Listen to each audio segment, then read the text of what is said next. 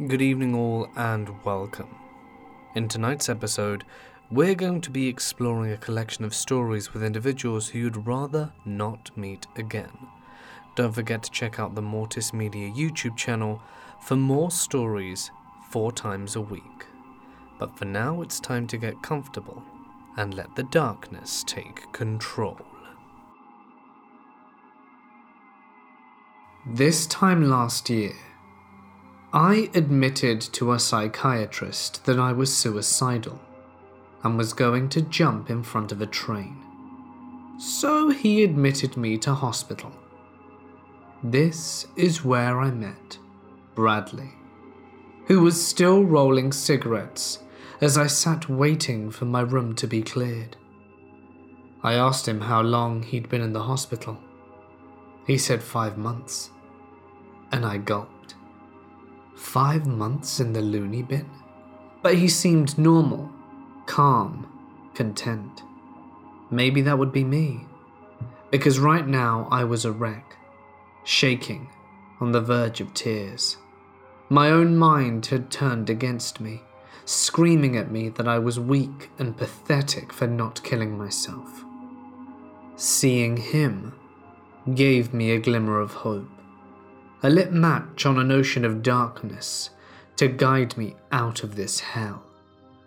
He gave me some advice stay out of my room, socialize, and do the groups. He told me he was putting on a pub quiz in the main lounge and that I was welcome to come. And I said that I would. Bradley was nice and we got on well. We watched NCIS together and he always loved the art I drew during therapy. He showed me his card tricks, we watched films together, and smoked together. After a week of bonding, we were watching Hacksaw Ridge. He reached his hand over to mine, and I held it after a moment of hesitance. He kissed my forehead and told me he loved me. I believed him, but I was scared I started crying on his shoulder, his blue fleece jacket soaking up my tears. I hadn't felt loved in ages. I hadn't had anyone tell me they loved me in even longer. And we started secretly going out, as he warned me it was against the rules of the hospital. I was so excited.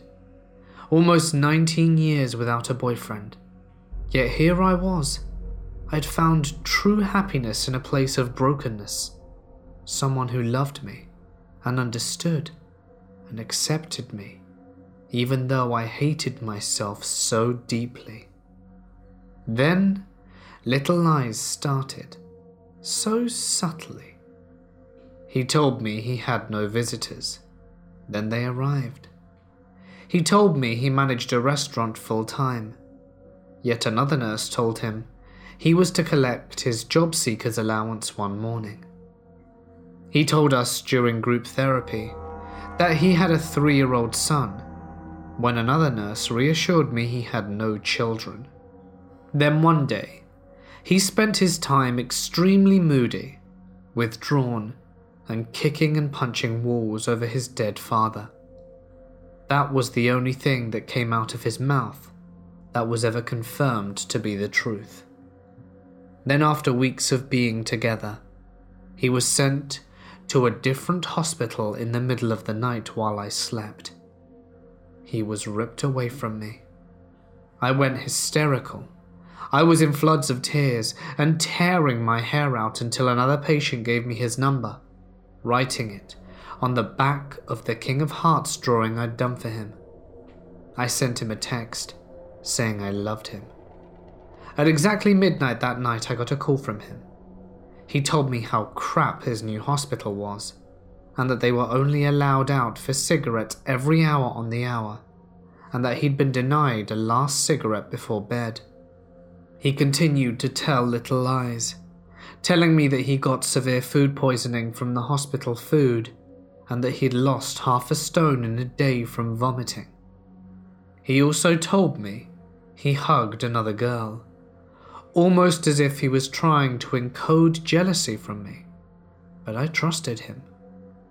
He got discharged before me, and that's where things took another turn for the worse. In between lies of owning a Land Rover, a Range Rover, a Bentley, a Rolls Royce, and a company van for his, as of yet uncleared job, take your pick between security guard, songwriter, bodyguard, floor fitter, hitman, chef, assistant manager at a Domino's Pizza, and the list goes on. And buying a Lamborghini for his 16 year old sister's first car. He began to tell disturbing lies. That his ex, and mother of his up to five children, depending on the day, was a severe alcoholic who used to beat him. He would break down to me on the phone saying he had flashbacks of when he dropped a glass and heard it smash, and told me he was off to do bodyguard work for Ed Sheeran in Manchester when he was in Australia at the time, and that he had to rent a hotel room for it. Only after the fact did he tell me that he shared the hotel room with another girl and even slept cuddling together, but that nothing happened. At this point, I was so used to him lying that I felt nothing. If anything, I found it sweet that he was trying to provoke jealousy. He seemed deeply insecure about being perceived as boring. He never had a dull day. He was chasing down people for money, collaborating with Ed Sheeran, teaching Gordon Ramsay a new recipe, and partying with Little Mix, or getting high off his olanzapamine. I got discharged about a month after he did. We lived miles away, him by the coast and me near the city. I always told him he was welcome, but there was always an excuse to why he couldn't come and see me. In the six months we dated, he never once saw me. Then one night, I call him up. I ask him how he is. He replies in a ragged, breathless grunt No.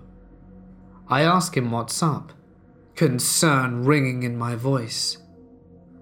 I've cut myself, he answers bluntly. Immediately, my mind goes to survival mode. I ask him how deep and how much is bleeding. He said it was a deep cut he did with a Stanley knife on his arm, and the blood was all over the floor. I asked him if he'd called an ambulance. He said they'd be four hours away, and I found that odd. I'd never heard of an ambulance crew once say how long they'd be. I tell him to tie a tourniquet above the wound. He says he can't be bothered. I tell him to raise his arm above his head same response. He hangs up, saying his hand has gone blue and numb. I found that a bit odd. If that were the case, he would have severed an artery, which kills within seconds. Still concerned for the safety of him, I call him back. No answer. Over the next hour, well into the early hours of the morning, I was crying and shaking in terror my heart in my mouth trying to get a hold of him. Eventually, someone answered. Not Bradley, but someone who identified themselves as a police officer. They said they had Bradley in another room and was speaking to him to calm him down and take him to the hospital. I said thank you to the officer more times than I could count, in a shocked relief as I bawled over the phone. I went to sleep happy that my baby was safe. Then, when I woke up, doubts began to creep in. No police officer would give away information to someone over the phone. Definitely not some random girlfriend. I asked my friend, who was a high up police officer they knew, who told me the whole story was definitely complete lies. I always wondered why he'd faked a suicide attempt. To listen to me cry, proving my love in the sickest way possible? I was scared to confront him. After all, he was vulnerable like me, and he loved me. I was never going to find anyone else who loved me. So I might as well get used to constant deception and manipulation. I was utterly blinded by love. He called me up one night as per usual, this time doing his bouncer shift. He told me he'd seen a really fit girl, and when he ID'd her, it said she was born in 2004. He asked me how old that would make her, and I said that would make her 14. He was 21, and I was 19. He went off about how attractive she was and I again reminded him she was underage and that it would be illegal. He ignored me and continued to say, But you should see her. Then you'd understand. I started to get quite forceful. I was uncomfortable with the situation, which to him just seemed funny. The entire exchange with him left a bad taste in my mouth. He was still, as another patient had put it, a lost boy living in a fantasy world. He acted like a kid, still playing make believe, and in a way was quite charming, but it revealed a serious issue. Perhaps he viewed himself as a child, and so thought his little crushes were cute. Later on, I came to find out from another patient called Harry that Bradley had routinely assaulted other female patients before me, groping one of them who had a very horrific and traumatic past, to the point where she asked Henry to sit between her and Bradley if they were ever to be in the same room. This left me feeling so stupid for having fallen for his I love you. It was all lies. That was simply to make me believe that him taking advantage of my vulnerability was anything but predatory. Then the final straw was when he called me up one morning, which was odd in itself. We usually spoke only at nights. He called me up to say he'd been drinking and getting stoned all night, which was again odd the way he described the effects. I was so screwed up I couldn't sleep. Made me doubt he'd ever tried weed or booze together but I humoured him after the call, joking with him in a text to save some for me. Again, trying to keep hope alive that one day we would see each other again and have him hug and kiss me like we did when we were inpatient together. Then he called me immediately after. I answered to hear a girl screaming down the phone. Why are you telling my uncle to save you that weed? That's mine, you stupid girl. Why are you texting my uncle that you love him? It was just a joke, I explained. Taken aback by her explosive hostility, and I do love him, I explained. You're pathetic.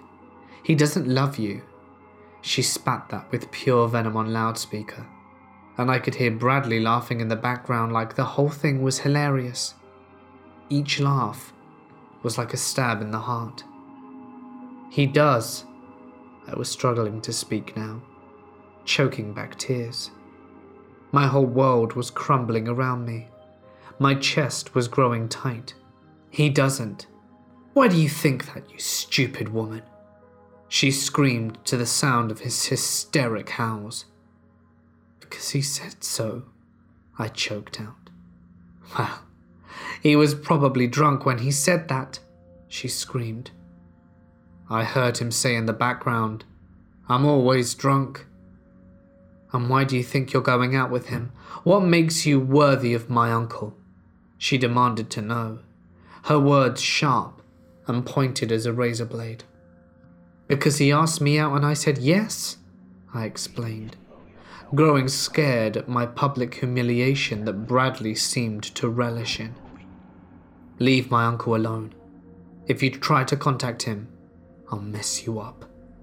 She screamed that down the phone before hanging up, leaving me to cry myself to pieces. I called a mutual friend, a rich friend who Bradley used to buy his clothes. She was furious with him. She left him a scathing voicemail and cut ties with him. Then the flood of calls came in. I let them all go to voicemail. It must have been at least 20.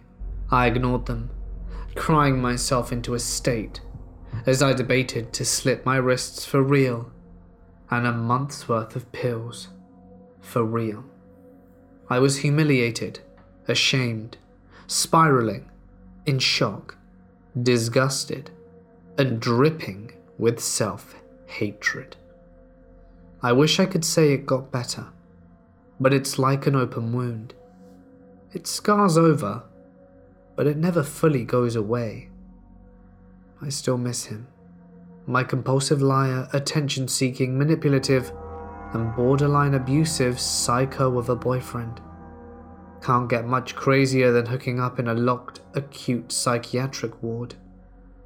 With how enraged he would get, how out of control he would get, whether it was punching and kicking things until he had to be physically restrained, or screaming and swearing over the phone about his made up problems. I'm terrified to think of what would have happened had we met up outside the secure confines of the four hospital walls.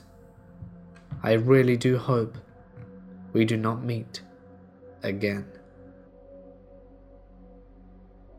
This happened when I was a teenager, starting about six years ago.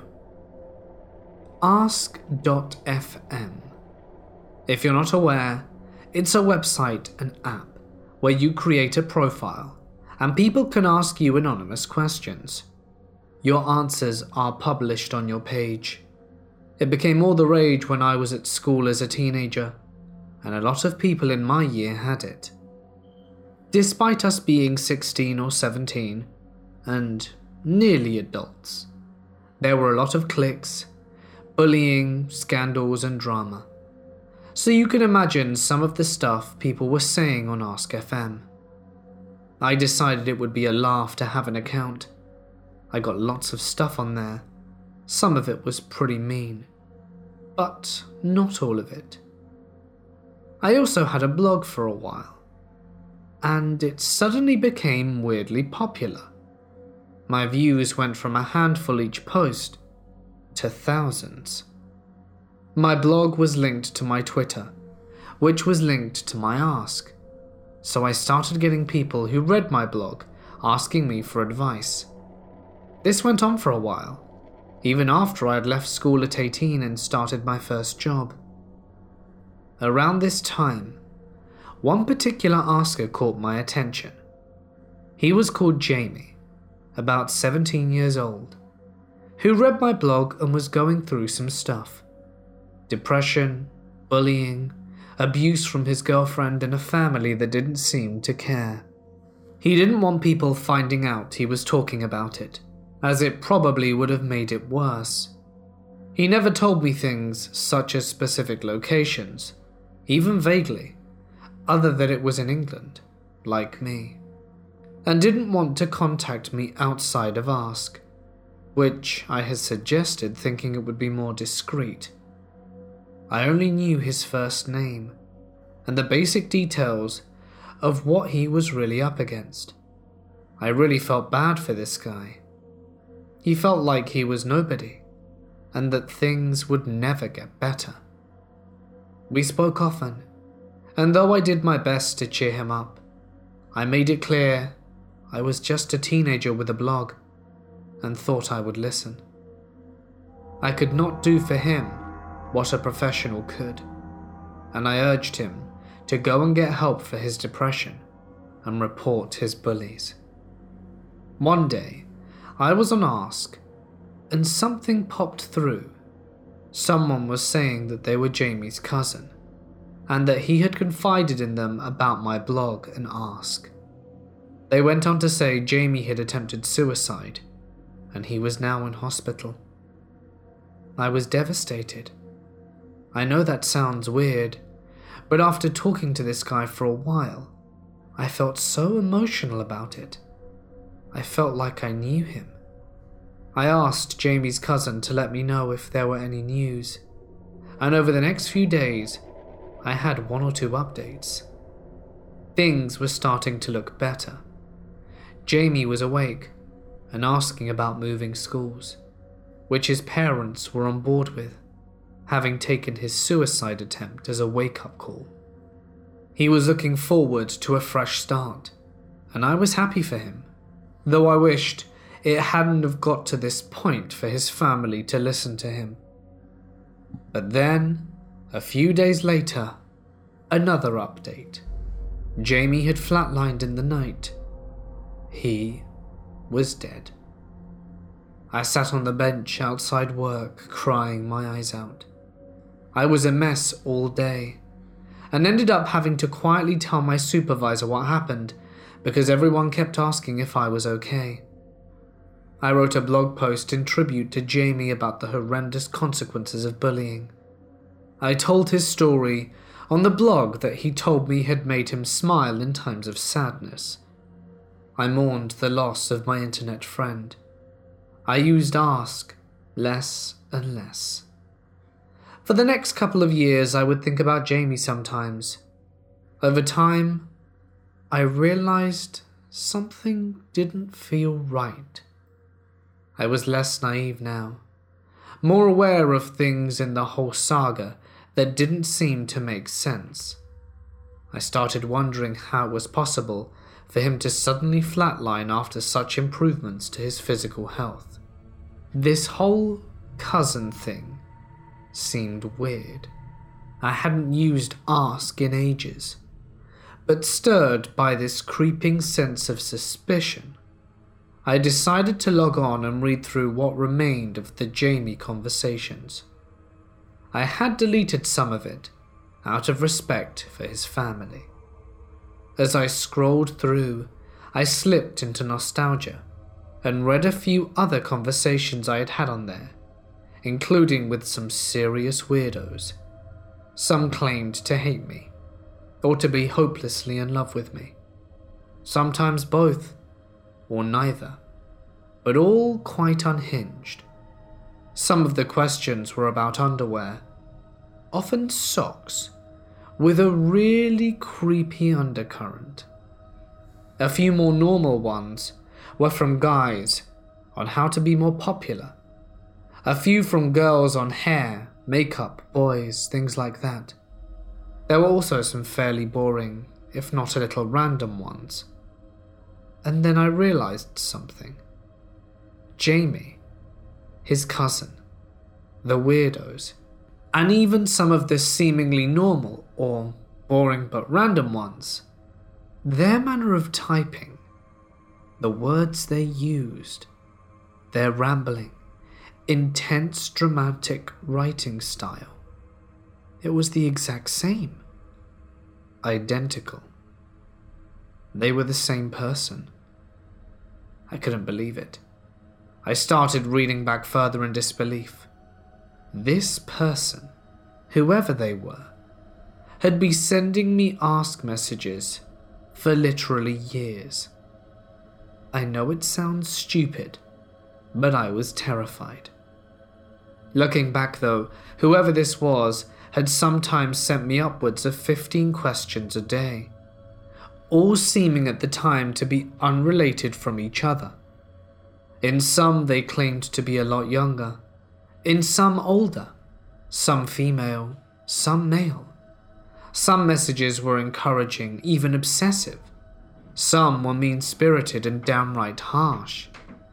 Worryingly, they had asked some questions about things relating to my school that only a student or teacher there would know to reference. My school was pretty small, so this would very likely have been someone I knew and interacted with on at least an occasional basis. Worse still, it occurred to me that whoever this was had previously known exactly how to play on my emotions and make a connection, with Jamie in particular. I have some issues in the past regarding bullying, depression, self harm, and suicide. And people close to me knew how sensitive I was and am to stuff like that. I had so many emotions running through me shock, anger, disbelief, fear, paranoia. I had literally grieved Jamie's loss, and to find out he not only hadn't died, but never existed, well, it was a lot. I logged onto my blog, which I had also not updated for at least a year, and went to delete my Jamie post. That's when I realized someone had commented on it. I read the comment, and from the writing style, I had no doubt that this again was the same person. I can't remember exactly what it said, but it was basically a rant about bullied people needing to toughen up and get a grip. Someone had then replied to it, again with a rant, denouncing this commenter as horrible. And yep, it was the same person again, bitterly arguing with themselves on a blog post about the character they had created and killed off. I was fully freaking out at this point. If it had just been someone trying to wind me up for a laugh, sure, I would have still been angry. But this person had committed to this for years. It made it so personal. It just felt so sinister, having read through their questions again. I was struck by how unstable this person came across, and how unhealthy their interest in me seemed to be. I went back again to ask, looking for clues to figure out who they were. I noticed a notification bubble on the question icon. Nervous, I clicked on it. And I kid you not, I immediately recognized them. Bearing in mind, since I had stopped using Ask, I only had maybe two random questions from ages ago. And a question of the day that the website automatically sends daily, which disappears after the day. This person had clearly seen that my status was active. I don't know whether you can set up notifications for that. To be honest, I hope so.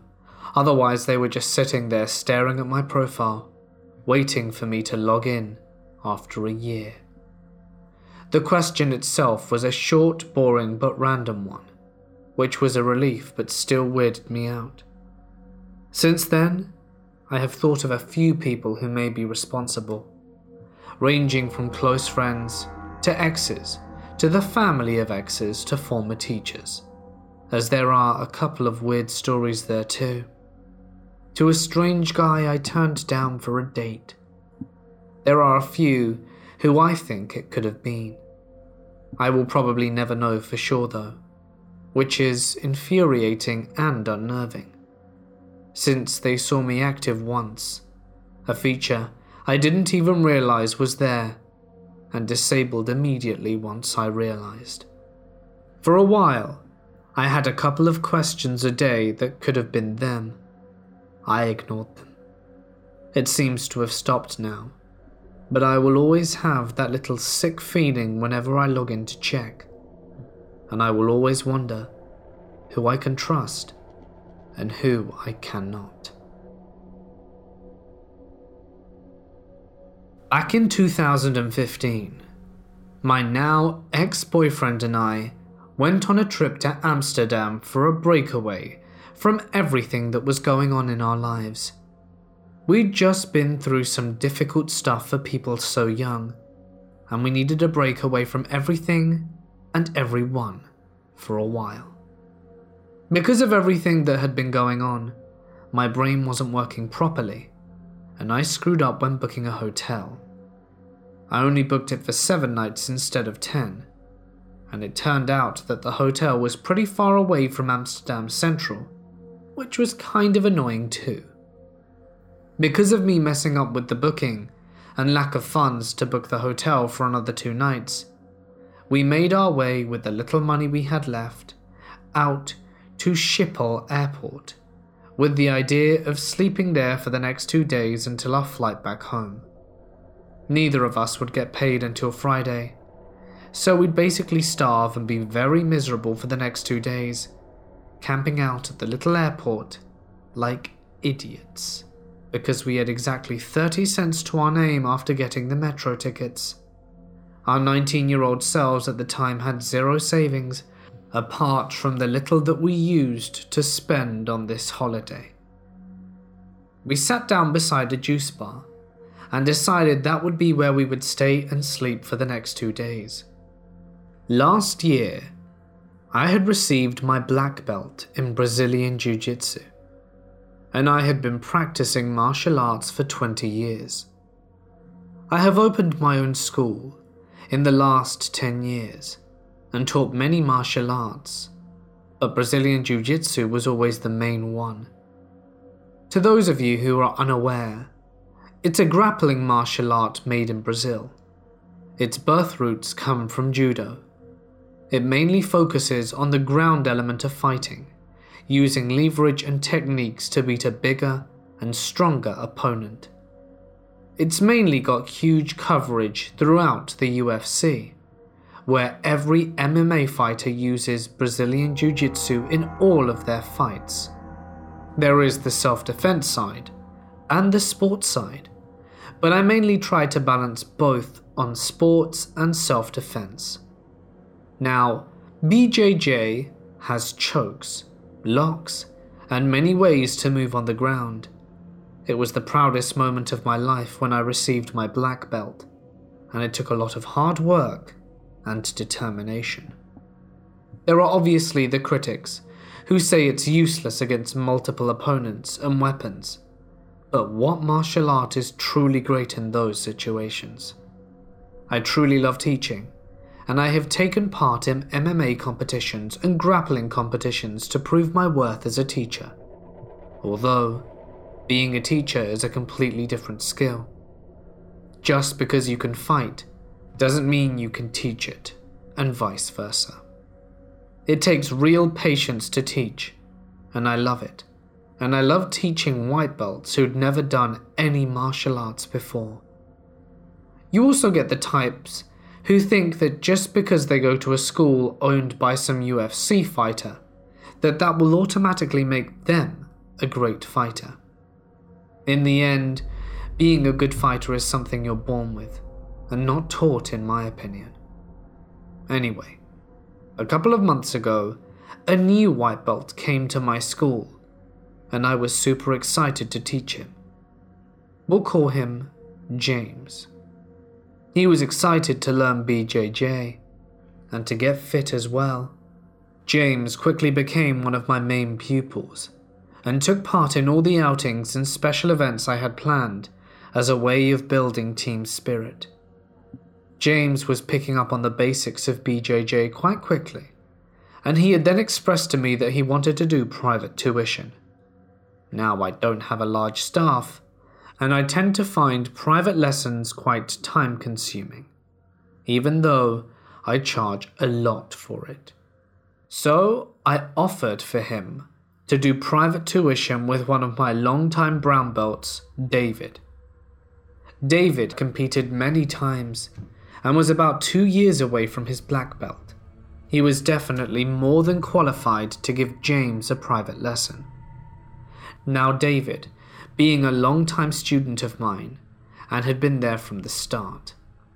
He had always had a troubled life, and I had really mentored him, and not just as a martial artist, but as a father figure of sort. He also used to suffer from depression, and at one point had tried to kill himself, but I stopped him. I was so proud of him when he received his brown belt from the same guy who gave me my black belt.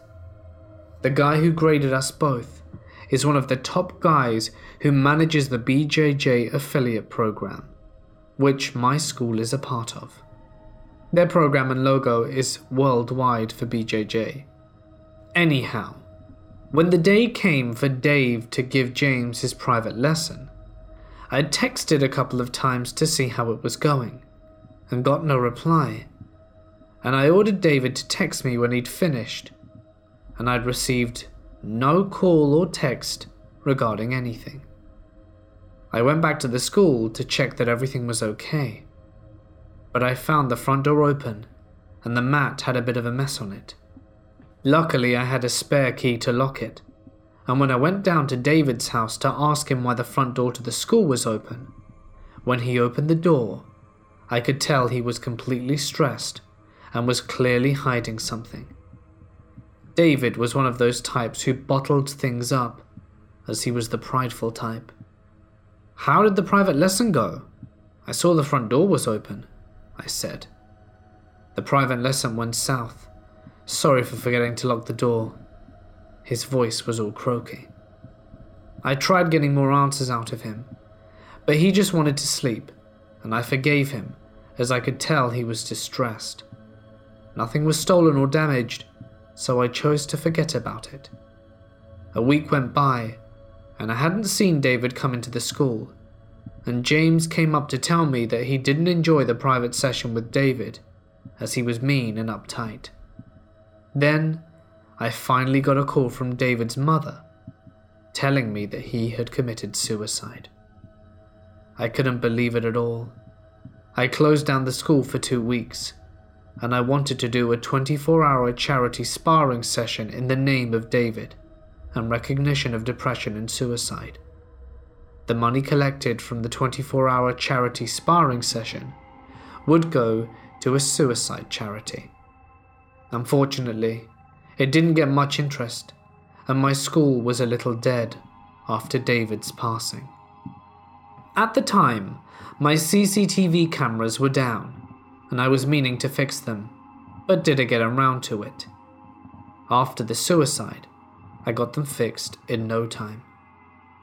David did the private session with James on my school days off, when no one else was around. Then James calls me up wanting a private lesson, and I agree, but I charged him double this time from the original amount. When he came, he was excited, as it was going to be an hour sparring session, and I'll coach him as to what he would be doing wrong if I saw a mistake. The sparring started off well, but I noticed James starting exerting strength and pressure not yet expected in a white belt or by his size. He then began doing advanced moves that I had not taught him, and then he had me pinned down and I couldn't get out of it. It was at that moment I realized James wasn't a white belt at all. And he laughed and told me he loved pretending to be a white belt, and that he should have seen David's frightful face when he realized that he wasn't, and beat him very badly. He choked me out until I was unconscious, and when I awoke, he wasn't in the school anymore, but had escaped while he left me there. I got the CCTV footage and phoned the police, and have warned these other schools about this creep. As soon as we sat down, we both noticed a priest sitting across from us, but on the opposite side of the chairs facing away. He was staring at us in a mirror, and he wasn't trying to be discreet. We looked away after mumbling a few things, and we were all too tired to care we must have not thought anything about it, because we both fell asleep on the most uncomfortable metal chairs in the world. When I awoke, I saw the priest who was sitting across from us originally, lying down trying to sleep directly beside me. In this particular area of the airport, there was hardly anyone around, and once the juice bar closed, it was very quiet. There was room everywhere else for him to sleep, but he chose to lie down beside me. I woke my boyfriend up, and he asked the priest why he was laying next to us. The priest extremely casually gets up, takes out his phone, and takes a picture of my boyfriend, flash still on the phone and all. My boyfriend obviously asks him what the hell he's doing. The priest then responds, saying he didn't do anything and for him to calm down. He then goes on to ask us if we want disco biscuits and said something about a white cross. My boyfriend tells him to piss off, which he does. A while passes and I can't get back to sleep. It's early in the morning, 3 to 4 am at this point, and I see the priest wandering back over to see where we're sitting. He just wanders in circles around our chairs hands behind his back, and looking at us in the reflection in the mirror. I go over to him and ask what he's trying to achieve by creeping us out. And he pulls a face at me and puts his hand into a kind of jazz hands motion, smirking and laughing, and says, I know you. I wake up my boyfriend and tell him I want to move away from this man. He's in an awful mood, so he says no, and that I can move if I want to, but he doesn't want to walk around the airport to find another spot just because of some creepy priest. There are a few people around us now in sleeping bags, and sitting slash sleeping on the chairs, so I just thought I'd stay there to try and get more sleep. I lay down behind the chairs instead of laying on them because even the floor was more comfortable than laying under the handles of the metal chairs. Again, I'm not sure how much time passed, but I wake up on the floor behind the chairs, and I see the priest is lying beside me, behind the chairs, on the floor. He was facing me, with his face pressed into my side, with his eyes wide open, watching me as I was lying there asleep. He motions a shh gesture with his finger, and I can't express how creepy that was at the time. I got up and left, and we moved to a different part of the airport for the second night. We didn't see him at all anywhere for the rest of the second day. This is tame compared to what usually happens in these stories, but he was a creepy, old, and possibly mentally ill man. It's concerning that he's a priest. He's someone I definitely do not want to meet again. Last year, I had received my black belt in Brazilian Jiu Jitsu, and I had been practicing martial arts for 20 years. I have opened my own school in the last 10 years and taught many martial arts, but Brazilian Jiu Jitsu was always the main one. To those of you who are unaware, it's a grappling martial art made in Brazil.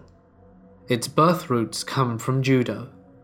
It mainly focuses on the ground element of fighting, using leverage and techniques to beat a bigger and stronger opponent.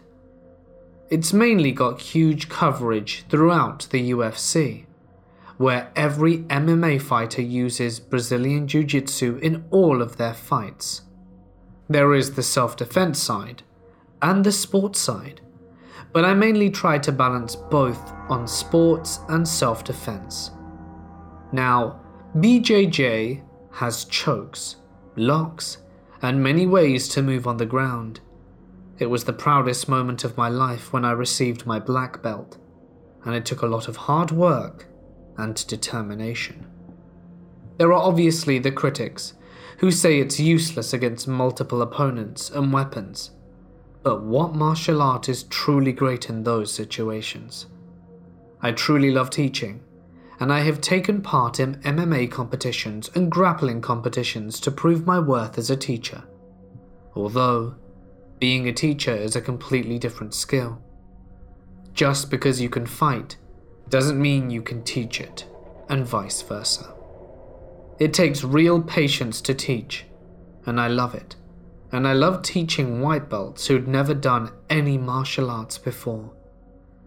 You also get the types who think that just because they go to a school owned by some UFC fighter, that that will automatically make them a great fighter.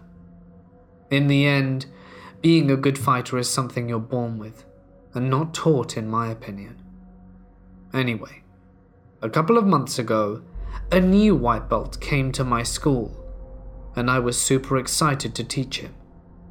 We'll call him James. He was excited to learn BJJ and to get fit as well. James quickly became one of my main pupils and took part in all the outings and special events I had planned as a way of building team spirit. James was picking up on the basics of BJJ quite quickly, and he had then expressed to me that he wanted to do private tuition. Now, I don't have a large staff, and I tend to find private lessons quite time consuming. even though I charge a lot for it. So I offered for him to do private tuition with one of my longtime brown belts, David. David competed many times and was about two years away from his black belt. He was definitely more than qualified to give James a private lesson. Now, David, being a long-time student of mine, and had been there from the start, he had always had a troubled life, and I had really mentored him, and not just as a martial artist, but as a father figure of sort. He also used to suffer from depression, and at one point had tried to kill himself, but I stopped him. I was so proud of him when he received his brown belt from the same guy who gave me my black belt. The guy who graded us both is one of the top guys who manages the BJJ affiliate program, which my school is a part of. Their program and logo is worldwide for BJJ.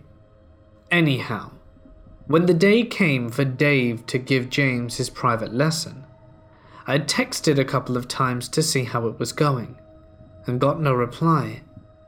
And I ordered David to text me when he'd finished, and I'd received no call or text regarding anything. I went back to the school to check that everything was okay, but I found the front door open and the mat had a bit of a mess on it. Luckily, I had a spare key to lock it, and when I went down to David's house to ask him why the front door to the school was open, when he opened the door, I could tell he was completely stressed and was clearly hiding something. David was one of those types who bottled things up, as he was the prideful type. How did the private lesson go? I saw the front door was open, I said. The private lesson went south. Sorry for forgetting to lock the door. His voice was all croaky. I tried getting more answers out of him, but he just wanted to sleep, and I forgave him, as I could tell he was distressed. Nothing was stolen or damaged, so I chose to forget about it. A week went by, and I hadn't seen David come into the school, and James came up to tell me that he didn't enjoy the private session with David, as he was mean and uptight. Then, I finally got a call from David's mother, telling me that he had committed suicide. I couldn't believe it at all.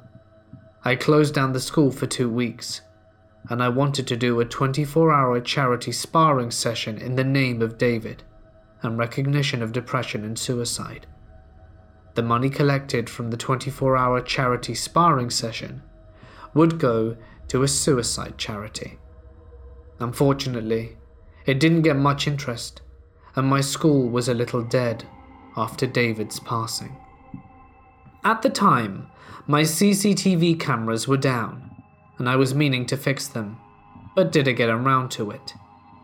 After the suicide, I got them fixed in no time. David did the private session with James on my school days off, when no one else was around. Then James calls me up wanting a private lesson, and I agree, but I charged him double this time from the original amount. When he came, he was excited as it was going to be an hour sparring session, and I'll coach him as to what he would be doing wrong if I saw a mistake. The sparring started off well, but I noticed James starting exerting strength and pressure not yet expected in a white belt or by his size. He then began doing advanced moves that I had not taught him, and then he had me pinned down and I couldn't get out of it. It was at that moment I realized James wasn't a white belt at all. And he laughed and told me he loved pretending to be a white belt, and that he should have seen David's frightful face when he realized that he wasn't, and beat him very badly. He choked me out until I was unconscious, and when I awoke, he wasn't in the school anymore, but had escaped while he left me there. I got the CCTV footage and phoned the police, and have warned these other schools about this creep.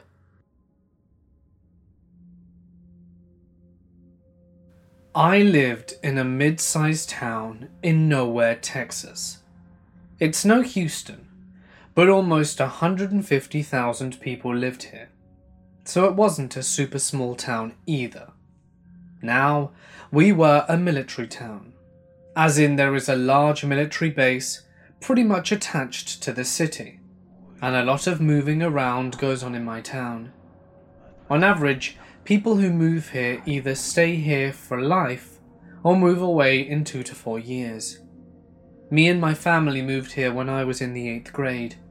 Since the town is so small, there are only about a dozen elementary schools, four middle schools, and only two high schools.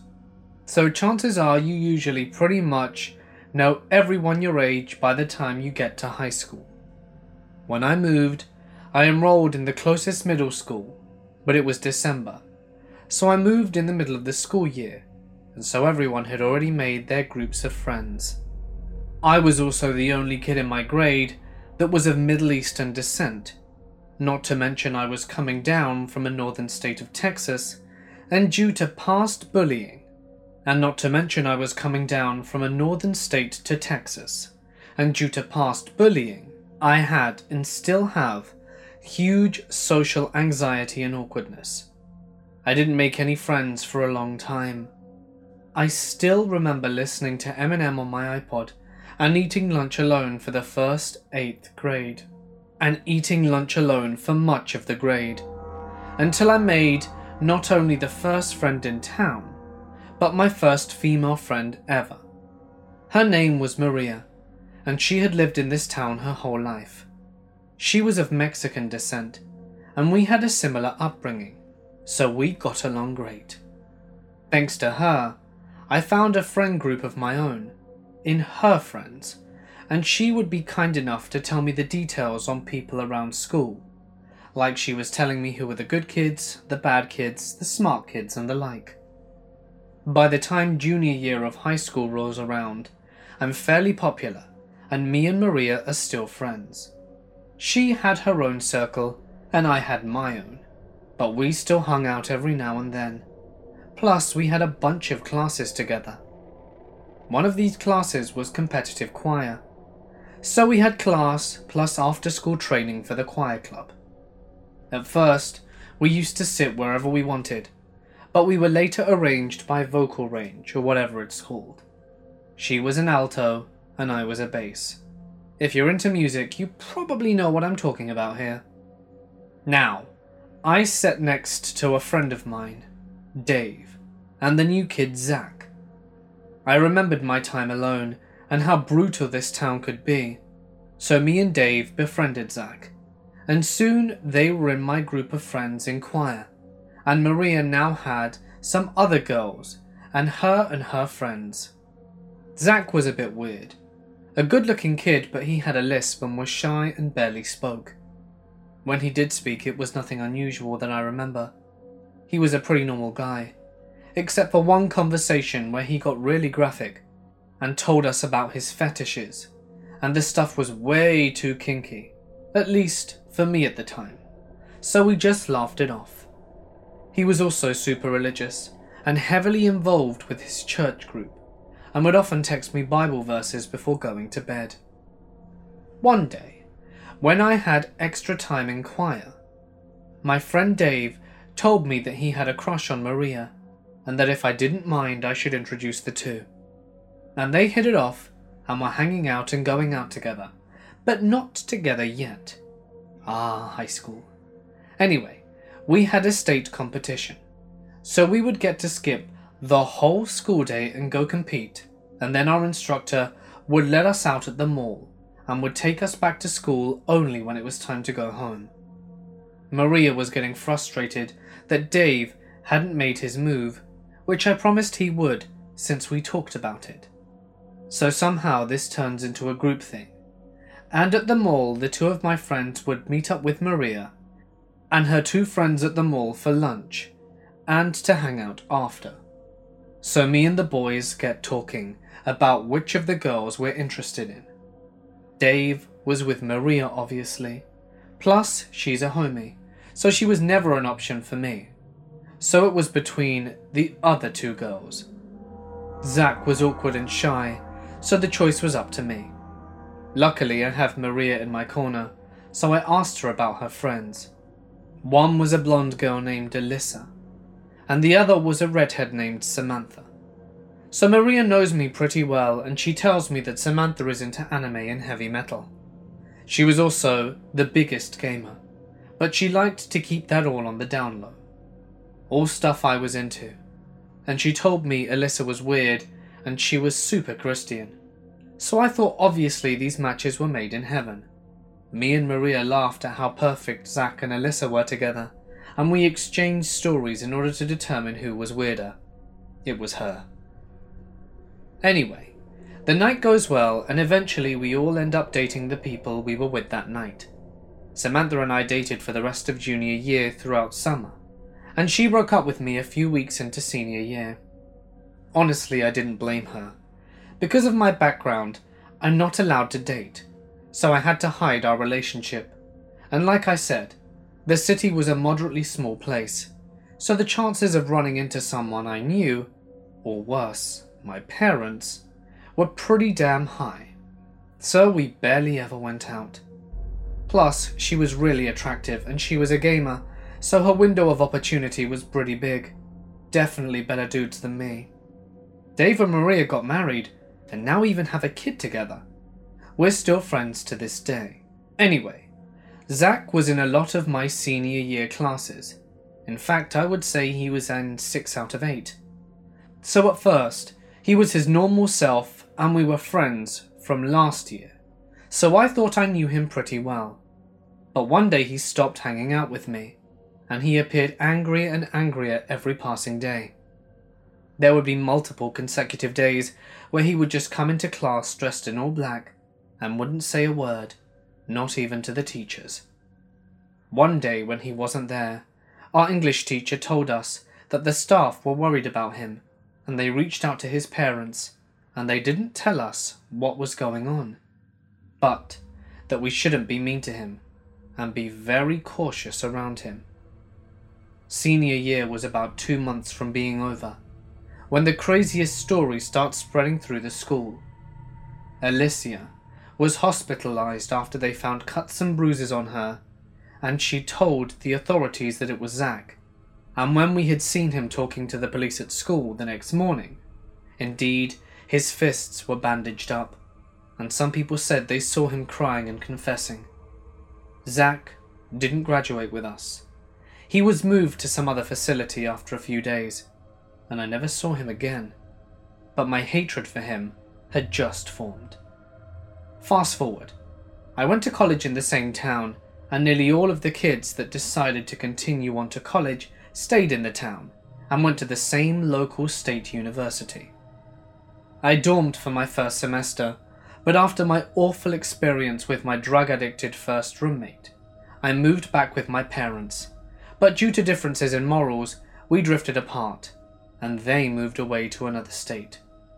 My group of friends in college was different from when I was in high school. In fact, only a few of them were from this town, and one of them was Alyssa. Now, she had a real change during the past few years. Understandably, she was in a rebellious phase so she abandoned Christianity, cut ties with her family, and moved to Montana. She got heavy into drugs. Thanks to my one and only roommate, I was familiar with a lot of drugs, and I myself had become a constant toker. She told us about her family, drugs, and religious issues. She would interrupt conversations to bring up this kind of stuff quite often. It was really weird, and we were all kind of annoyed by her but because we all knew what she'd gone through, we were nice to her. Besides, Zach was back in town, and we'd all seen him around somewhere.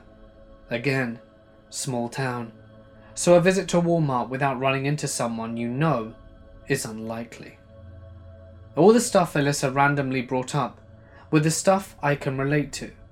So one day, I tell her about my own experience with a toxic family, and at this point, I was ex Muslim, and I also was bouncing around friends' couches, so we had a bit of ground to relate on. and we end up having a nice conversation. Next day, I wake up, and she left me a few missed calls at obscure hours and vague hi texts. I didn't respond, I just leave for class. During class, I look out the door window and I can see her walking outside, but I didn't really care nor see anything weird about that at the time. I've seen myself, so I was pretty confident no one would ever follow me because of my looks, and I wasn't rich or anything, so nothing ever crossed my mind. When I left the room, I said hey, and expected us to go our separate ways, but she started walking with me, and she was upset about how I didn't even respond to her. I was taken aback, because, well, people don't usually do this kind of thing, but I apologized and she forgave me. All of a sudden, she starts talking to me about how a number of different things, all within the span of a minute. And then she started acting like we had been friends for so long. Now, she did go to high school with me, but almost no interaction ever happened. The stuff she was saying was made up stories about how we used to hang out in high school, and how she would replace her friends with me in a story or would replace Maria in a story. Maria had told her about me and her. It was all weird stuff. She followed me all the way to my car and even convinced me to get some coffee with her. Again, knowing what Zach had done to her. I excused myself and went to my friend's house to crash. I ended up showing up pretty late to my buddy's apartment, and he's throwing a party. The usual college stuff beer pong, music, talking, dancing, shots, and whatnot. So when I show up, I appear on someone's Snapchat story, and she sees it and starts blowing up my phone. I explained to her that I wasn't lying and that I'm really tired, but he threw a party and had no obligation to inform me. I am just crashing after all. To make her feel better, I ended up inviting her and spending the entirety of the night with her. We got pretty drunk, and we ended up leaving for her place to spend the rest of the night. I was pretty drunk, but I remember we showed up. I asked her to charge my phone and just passed out on her bed in her one bedroom apartment. When I woke up, I'm fully clothed, and I can tell pretty obviously that my little friend down below has not seen some action that night. But Alicia was pretty much naked except for her lower garments. She insists that we had, and that we had to be in a relationship now. I tell her that I don't have feelings for her like that, and she begins to cry, and I consolidate her. But when her tears mix with the option of getting in to move in with her, I selfishly agree, because I was tired of jumping couches. Plus, I know she's a good person who's just gone through some bad stuff, right? I tell her I needed to get to class, and that I'll pick up my stuff from my friend's house, and would meet her back in her apartment later that day. All of a sudden, I get a text from Maria. We probably hadn't spoken in a year or so, and she had seen on Facebook that I was now in a relationship with Alicia, which suspiciously was posted at 4am. Now, I don't know how Facebook works, but I'm pretty sure that both parties have to agree to post the new relationship. What's weirder is that it was done from my account, so the post was mine, meaning she probably used the fingerprint lock on the phone when I was sleeping. Sent herself the request, and then accepted it from her device, which was possible since I gave her my phone to charge since the charger was on her side of the bed. Or maybe she had seen my password at some point. I doubt I wouldn't have woken up. Maria tells me that Alicia is crazy, and that she wants to meet up to talk about it. So I show up to Maria and Dave's place, and Zach was there. Apparently, he had gotten back in touch with Dave after graduation, and they were all living together for now.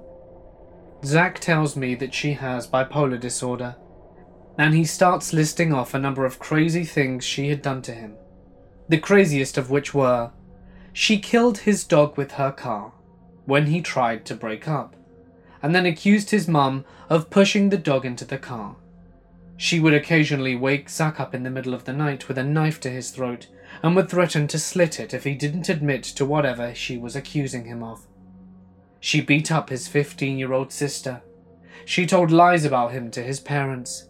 She told teachers at school that he was bullying her into staying with him, but didn't want the teachers doing anything about it. Later, she got even crazier and told Zach he couldn't talk to other girls and that if he did, she would kill him. She told him she knew where he lived, and where his mum worked, and where his other dogs were, so he should listen to her. She would only do this privately, obviously, and wasn't always like that, and he told me she was pretty normal for the most part, but during her bouts of craziness, they'd last longer and longer every time they happened.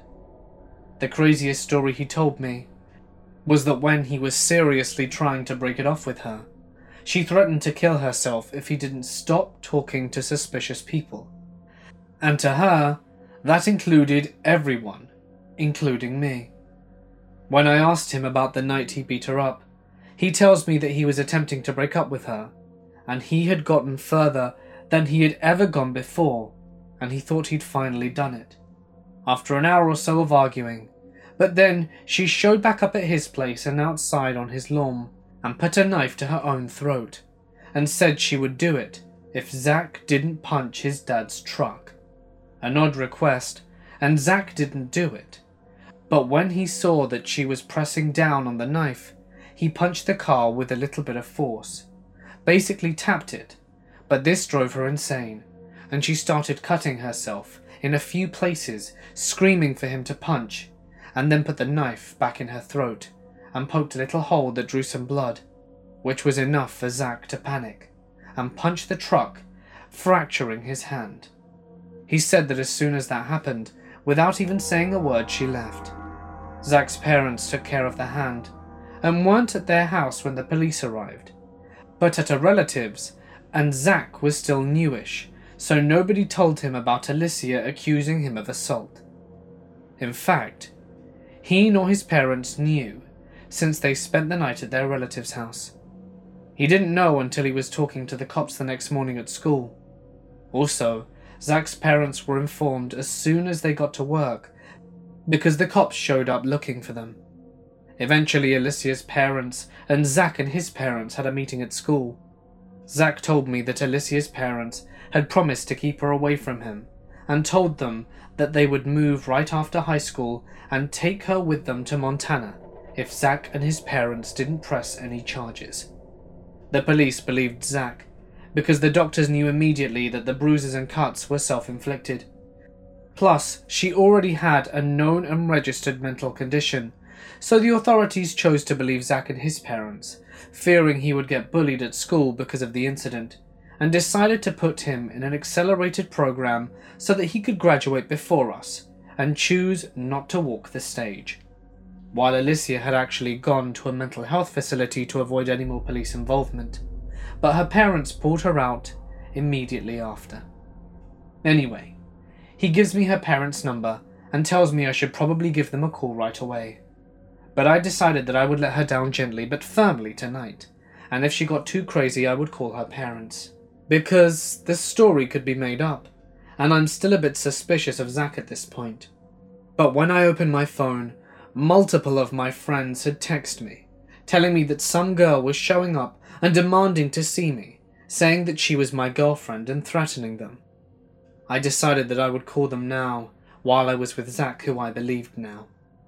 I reached her mum, who I had a conversation with, but she basically tells me the story of how they found out she had bipolar which was pretty crazy in itself.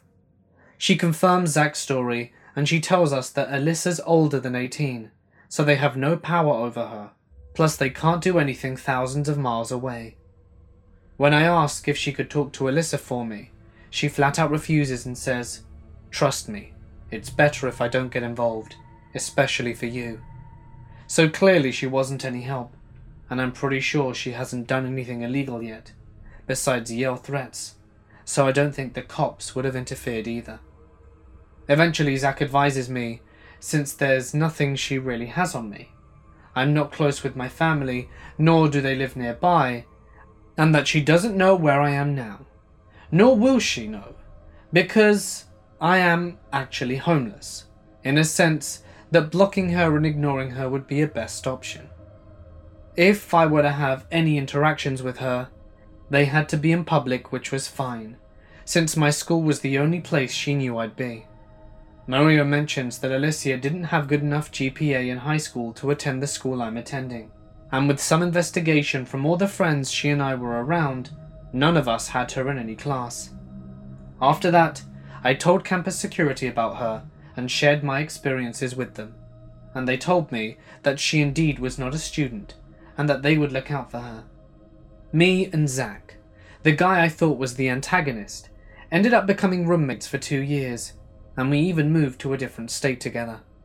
I heard she was arrested at some dude's house because she pulled a knife on the guy, and her parents had to bail her out and took her back to Montana. Alicia, let's never meet again, and I hope you get the help you so desperately need. When I was 15, I enrolled into a program that allowed high schoolers to take classes at the local community college. The credits earned would apply as both high school and college credits. My first semester as part of this program, I took a basic English slash creative writing type class, and I was by far the youngest student. My classmates found out pretty quickly that I was a minor and we were curious why and how I was attending college classes while still in high school.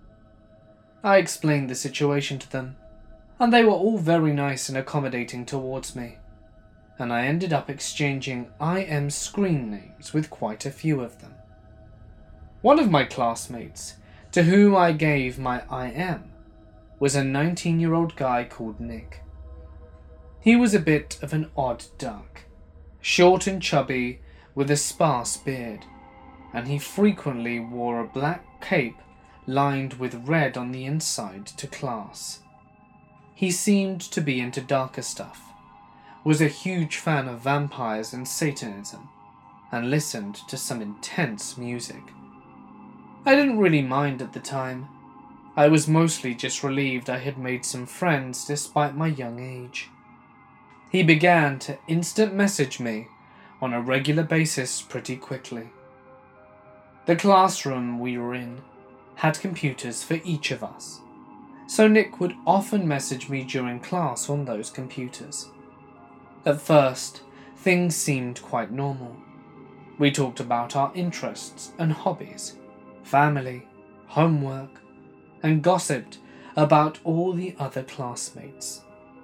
Pretty soon, though, Nick started bringing up some awkward topics. As a naive 15 year old girl, that made me uncomfortable.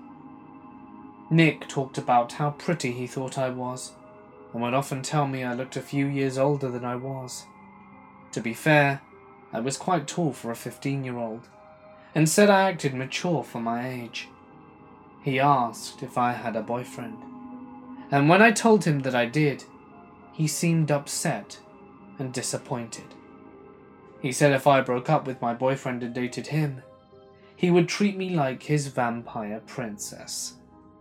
He told me he wanted to kiss me and touch me everywhere, and that he hoped I would let him bite my neck. I politely yet firmly turned him down every time he brought it up, but he didn't seem to get the hint. Since I was too young for a driver's license, my mum had to pick me up at the college campus and drive me home. Due to her schedule, I usually had to wait for her to pick me up outside of the building my class was held in.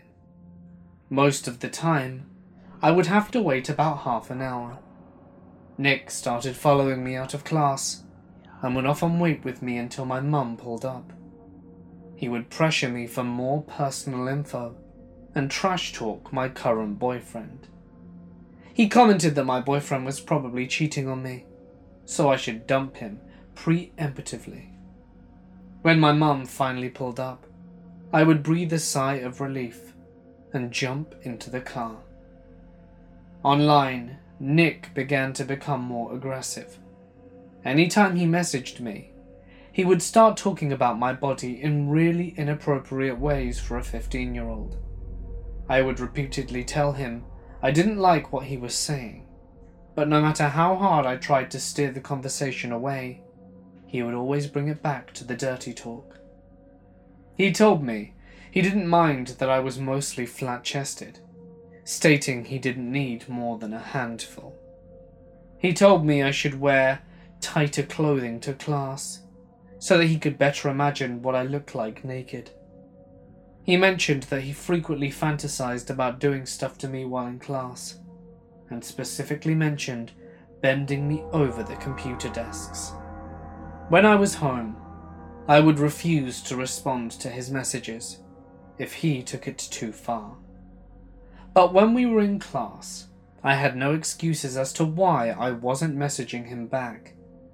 He would sit next to me in class every day and would send me messages then stare at me until I replied. If I didn't, he would get upset, and his messages would become more hostile. He would say things like, Why aren't you responding to me? You know I can see you ignoring me. I thought you were too young and pure to turn into one of those horrible girls, but I guess I'm wrong. The messages would pop up one after another until I replied. I would often cave and say, Sorry, I was just paying attention to the teacher and didn't see your messages. Of course, he'd immediately change his tune, then start right back up with his twisted idea of a romantic conversation. I felt like there was no escaping his barrage of commentary, and I vowed to just stick it out and make it to the end of the semester. I could easily avoid him on campus in the spring. Everything came to a head towards the end of the fall semester. Nick sat next to me in every class, messaged me constantly, and called me weird pet names in front of other people, and would always try to be in physical contact with me. He would put his arm around my shoulders and always wanted to hug me. It made me excruciatingly uncomfortable but I was too shy and nervous to ask him to stop. I would shrug his arms off my shoulders and try to stick to high fives. When he shrugged me, I would keep my hips as far away from him as possible. I even told one of the mentors at my youth group that there was someone at my college making me feel uncomfortable. At the time, I wasn't sure if I was overreacting. So I asked my youth leader if I could forward him parts of our online conversation that I thought were the most inappropriate. My youth leader's reaction quickly made me realize this was serious, and he explained to me that what Nick was doing was both extremely inappropriate and also potentially illegal. He asked me if I would keep him updated on the situation, and to send him any more questionable messages. A couple of days later, Nick messaged me. For some reason, on that particular day, he was acting extremely forward. He made several of the usual comments about my looks and body, and then started to say how frustrating it was that I was so hot at such a young age. He told me I was too beautiful, and that it drove him crazy seeing me in person. He said something that sent chills down my spine. You're so sexy and gorgeous. I'd probably still have at you if you were dead. He then went on to describe in great detail how he had this fantasy of sleeping with a girl who either was unconscious or freshly dead and I mean great detail. I was absolutely horrified, and just sat there staring at the barrage of messages as they popped up. After a few minutes, I was able to snap myself out of my terror stupor and immediately blocked him. I forwarded the messages to my youth leader, who became extremely incensed. He urged me to tell my parents or the campus police so that they could help keep him away from me. He told me that this can be considered a threat, and he wanted me to be safe. He seemed so afraid for me that it actually scared me even more. I told him I would think about telling someone, then signed off AIM. Unfortunately, I was young and stupid, and did none of the things that he suggested. I finished my semester and avoided Nick like the plague. No small task, let me tell you. I begged my mum to show up early so that I could leave class and jump right into the car. The first time I did so, she looked behind me and said, Oh, hey, it's your little friend. I turned to see Nick standing outside the classroom building, wearing his black cape and staring blatantly at me. The look on his face was one of cold, furious hatred. I ducked down and shouted, Please, just drive, Mum. My mother looked at me, concerned, then put the pedal to the floor. I eventually did give my mother a shortened explanation of what happened leaving out some of the more grotesque details. She made a point to show up before my class ended every day, and waited right outside my building so that I could run out and hop into the passenger side of her car. Fortunately, after he followed me outside a few more times, he seemed to give up. He didn't try to talk to me in class, and didn't follow me outside anymore.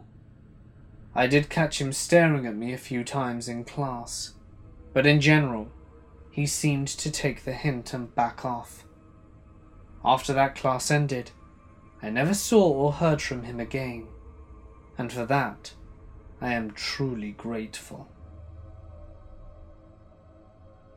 This is something that I've kept to myself for a long time, but figured that now, years later, I could probably tell my story safely. On a Saturday night, I was on my way to the bus stop to pick up a friend. The plan was to have a drink together. In our city centre, a not so healthy looking guy asked me if he could borrow my phone to make a quick call. I denied by saying that I don't have a data plan. I lied and continued to walk to the bus stop. This guy followed me all the way. It seemed as if he was also waiting for the bus. Then my friend called. I took my phone and answered my friend's call. While holding my phone to my ear, this weird guy stood right behind me. I was not fully aware of this, but I felt like I was being watched and held my phone tightly.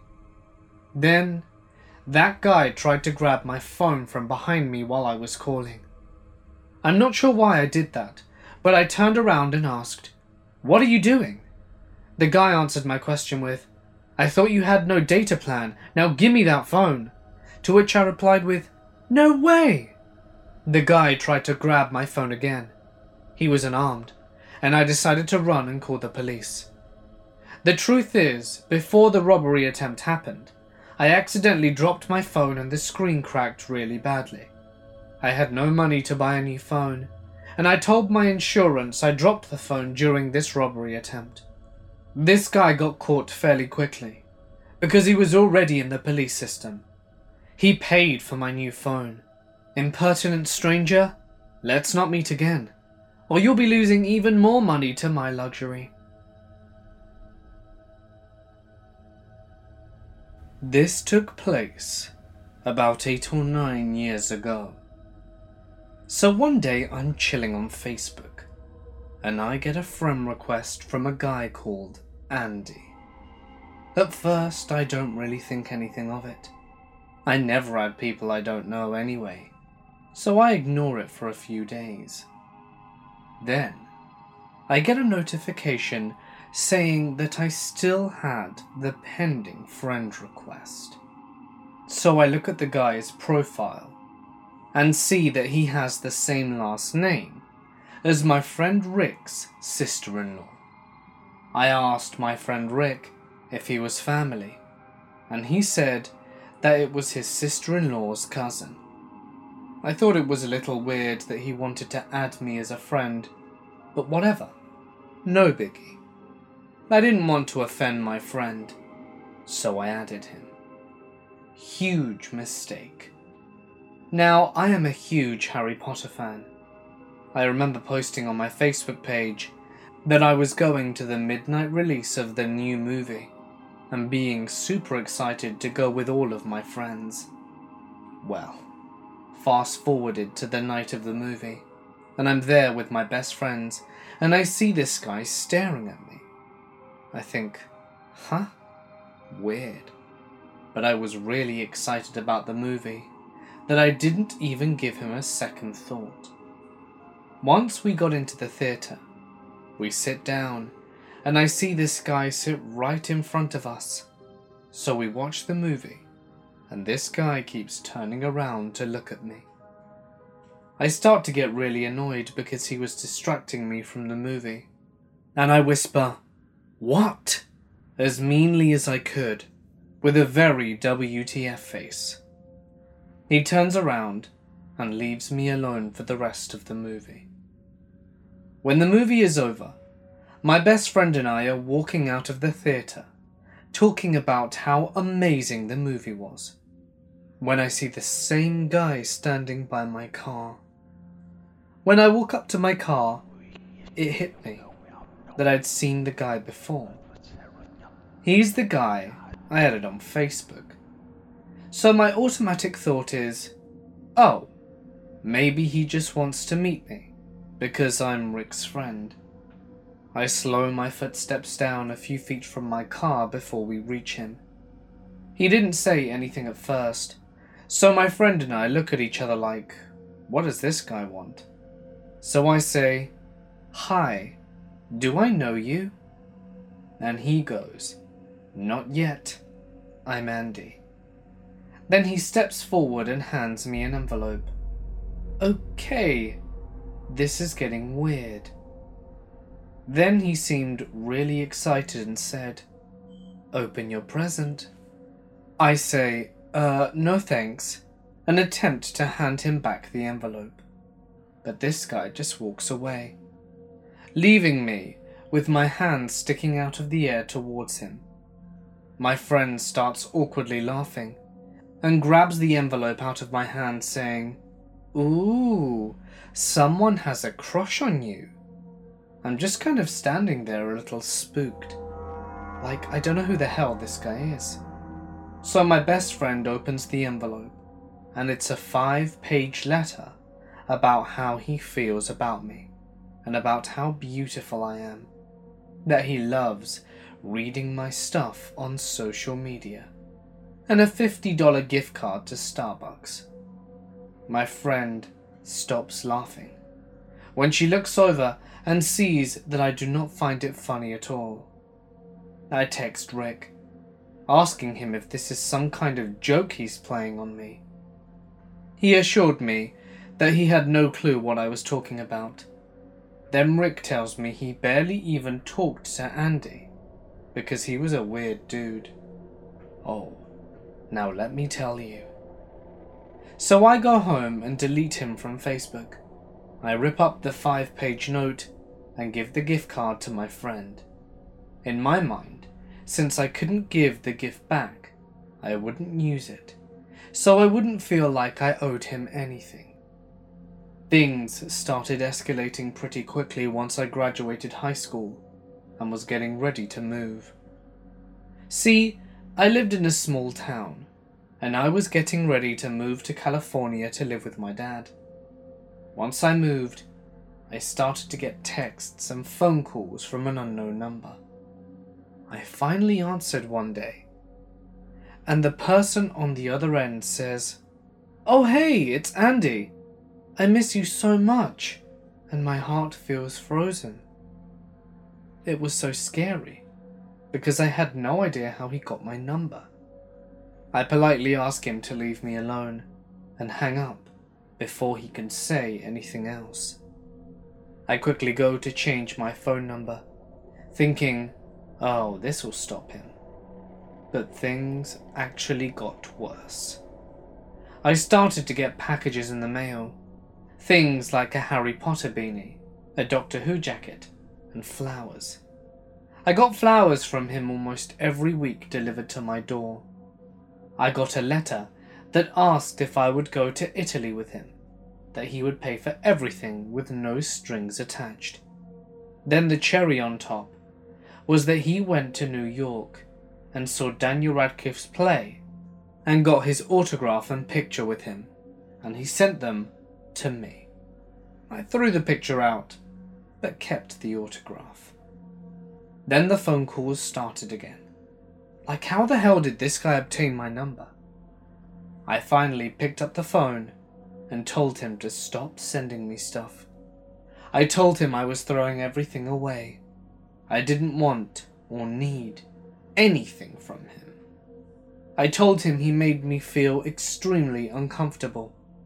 He didn't like that very much, and he basically said, You're in a bad mood today, and quickly hung up. The next time he called, I told him I would contact the police if he kept calling. Things settled a little bit. A few months went by, but then I got together with my now husband, who lived in that little town. Of course, I moved back. I remember the first time I saw Randy when I got back. It was at a shopping centre. He looked over at me for a second and then quickly started walking towards me. I felt the hairs on my arms stand up, and I turned around and quickly left the store without looking behind me. While all of this is happening, I reconnect with my sister, who, due to some family drama, I hadn't spoken to in about three years. Turns out she was the one who told Andy about my phone number as I always kept her updated on my address or phone numbers in case of an emergency, and she was the one who gave him my address. I was almost mad enough at her to stop talking to her again. But she told me that he would message her on Facebook, and that he was my boyfriend, and he lost my number, or he wanted to send me a surprise. He also asked her if she would be okay with him asking to marry me. With us not talking, she had no idea that this wasn't true. Apparently, he can be a pretty charming liar. Anyway, she promises to not give him any more information about me and blocks him on Facebook as well. So at this point in my life, I'm with my now husband, then boyfriend, and we have plans to get married soon. We are very excited, and we tie the knot at the courthouse. Fast forward a week of being married, and my husband gets a Facebook message from Andy. It was basically asking him if he was willing to share me. He offered to take us to dinner to discuss the situation. My husband was all for going for a free meal and then beating the crap out of this guy. But I didn't even want to look at him, let alone my now husband go to jail over me so we ignore it. The big blow up, and how this story ends, for now, and hopefully forever, is that he found out where I work. He came in one day, and I had no choice but to help him. And he started to take pictures of me on his phone, in front of customers and my co-workers. I lost it on this guy, and I started screaming at him to leave me alone and if he ever came near me or contacted me again, I would have him arrested. I honestly can't even remember all of what I said. I was shaking and almost started crying. Luckily, my boss was really cool about the whole thing, and I didn't even get in trouble for swearing in front of the customers. Anyway, his face was priceless. Totally shocked. He just slowly put his phone in his pocket and left. That was the last interaction I've had with him. It's been years, and I'll sometimes see him walking by my work, but he would just quickly look at me and then keep walking. As for why I never actually went to the cops, I was young and dumb and thought that I could handle it, which I did. but I am very lucky. If it had gotten any worse, I definitely would have gone to the police. I'm not sure why he acted like this towards me, or what I did to cause this to happen. Maybe he's just mentally unstable. Either way, I'm always on alert because of this guy. So, to preface this, I live in LA, in an area right on the cusp of being dangerous, in my opinion.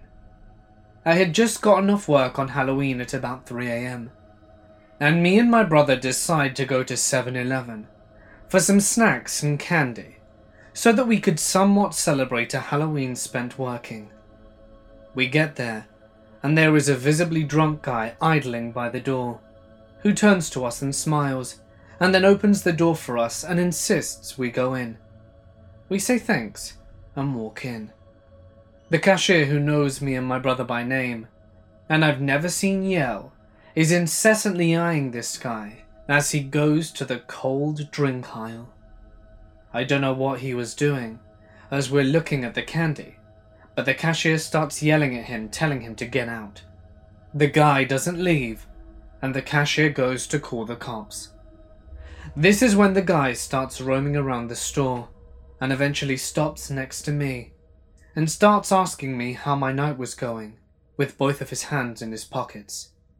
I tell him fine and he starts getting closer to me at an angle where he's almost out of my peripherals behind me and every time I pivot to keep him in view, he moves again.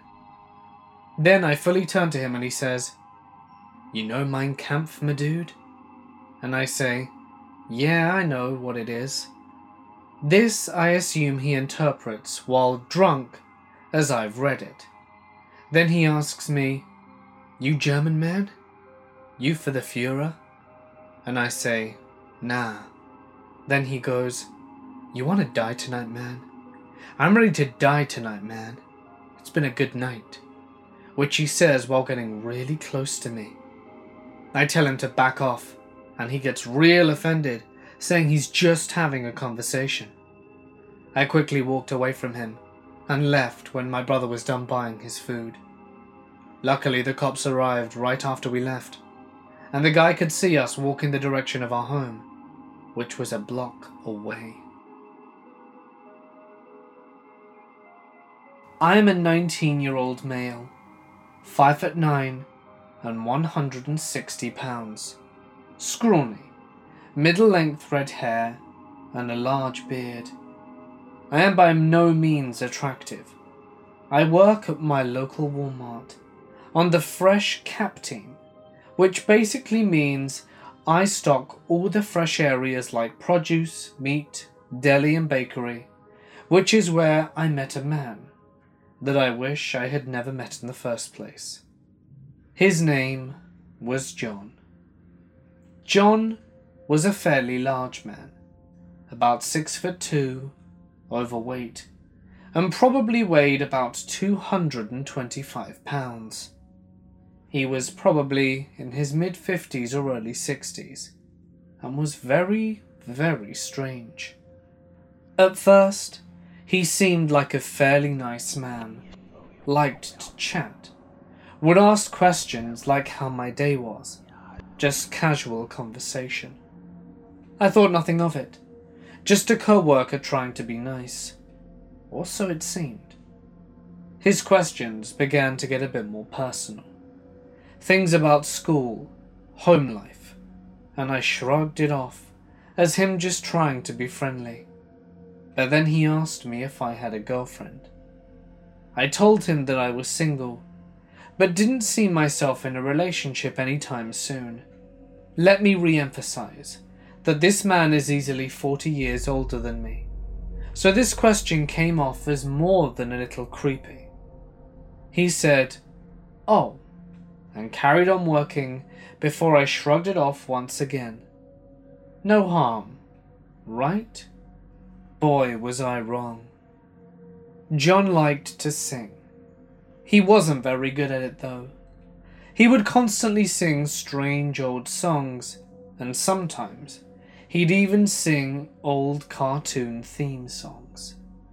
He also made odd comments and other small things.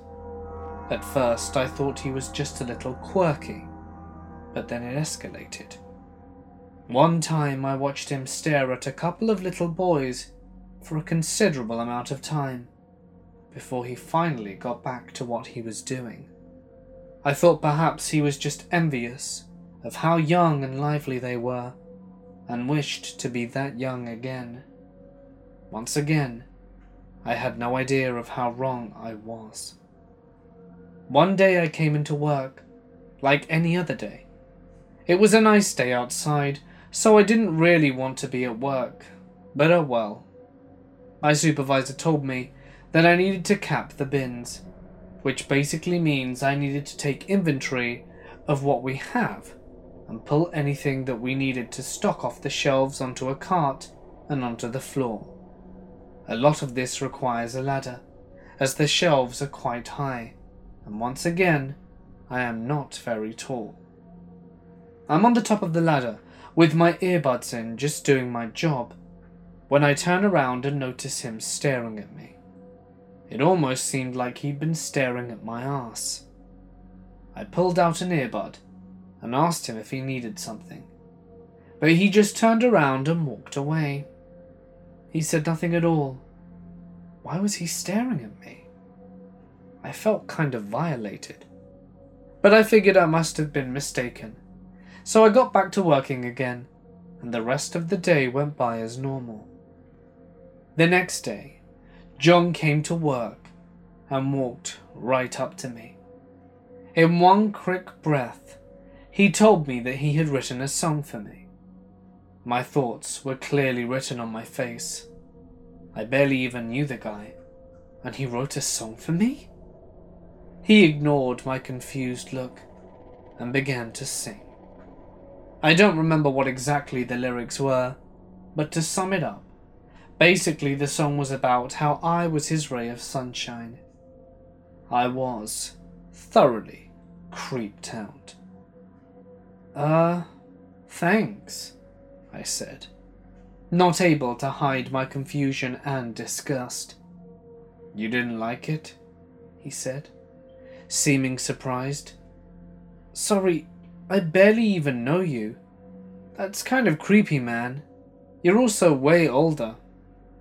He said he thought I was gay, and I told him that I was bi, but I wasn't interested in him at all. That made him really angry and he went off on a rant, yelling about how I came onto him and that he was reciprocating my feelings for him. What? Everything I had said to him up until this point had been completely professional. The only thing I had done was answer some of his strange questions. He stormed out of the store, fuming. I went to my supervisor and told her everything that happened. She doesn't take harassment lightly and helped me file an official complaint against him. When he came into work the next day, she took him off to the back, and I'm not sure what she said, but she fired him, and he walked out of the store and walked past me, giving me the most deadly glare I'd ever seen in my life. I was glad that he was finally gone from my life but you guessed it. I was wrong. I was having a normal day at school, and my classes ended. I was walking out of the building talking with a friend when John walked up out of nowhere and started yelling at me. Oh, crap. I forgot that I told him where I went to school. He said he knew I was in love with him and just come clean and admit it. You were just a co-worker to me, John. I don't have any feelings for you. Please leave me alone.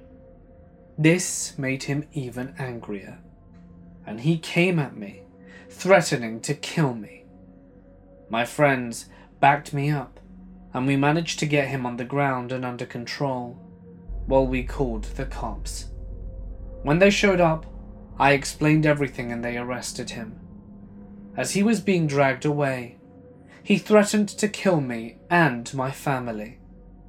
I pressed charges against him for harassment and assault, and when they investigated a little further, they found out that his home computer actually had indecent pictures of young boys, some even underage. All of them seemed very amateur, as if he had taken them himself. Being told this made me sick to my stomach, and made me feel even sicker still to think of what might have happened if my friends hadn't been there to help me when he assaulted me. I can't even begin to imagine. Turns out, he had already done some pretty horrific things to these boys.